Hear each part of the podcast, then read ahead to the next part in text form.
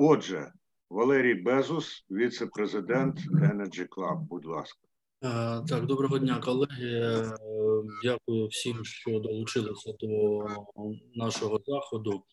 Е, дякую, пане Сергію, що згадали про казус держенергоефективності. Що 15 числа буде вже 5 місяців, але мені здається, що цей ну, симптом він демонструє всю цю хворобу. Зрозуміло, що це можливо не першого пріоритету посада, і тим більше дивно, що навіть така посада ну на рівні, скажімо так, енергоатому, там ДАЗВу і так далі, але все одно немає 5 місяців голови, і це ми бачимо скрізь, на жаль, по, по енергетичному сектору і не тільки.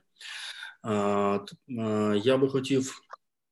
Звернути увагу, колег, що ми не тільки не маємо сталого керівництва енергетичним сектором, ми не маємо зрозумілої, не паперової, але в принципі концепції стратегії розвитку енергетичного сектору та тих секторів, які критично пов'язані з цим сектором, про які ми сьогодні в тому числі говоримо про критичну інфраструктуру. Бо в кризовій ситуації завжди е, і всі компанії, всі структури, всі інститути звертаються до базових документів, щоб зрозуміти своє, скажімо так, стратегічне орієнтування.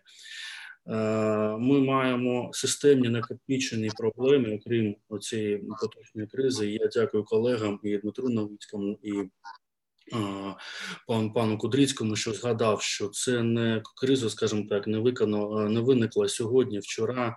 Е, вона накопичується і вона не, не, має бачення, коли вона проясниться. Є стихійний розвиток енергетичної системи, є стихійний розвиток ВДЄ, який ну, буцімто несподівано для всіх е, на п'ятому році такого хвилеобразного розвитку ламає всю енергетичну систему. Є страшна проблема з централізованим теплозабезпеченням, яке наладан дихає там по розподільчих рахунках, щось сплачує е, ще десь слава богу не розпилене, але сезон два опалюваних ми втратимо і централізоване теплозабезпечення.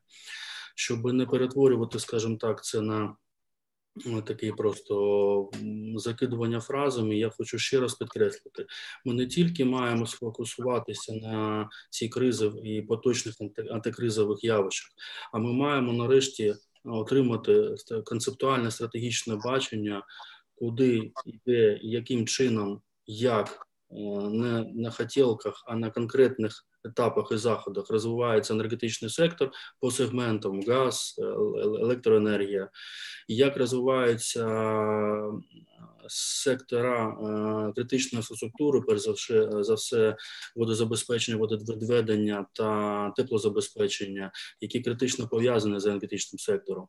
Бо ця, ця криза, вона ну така гаряча фаза мине. Е, кризові явища, які в енергетиці в пов'язаних галузях вони залишаться.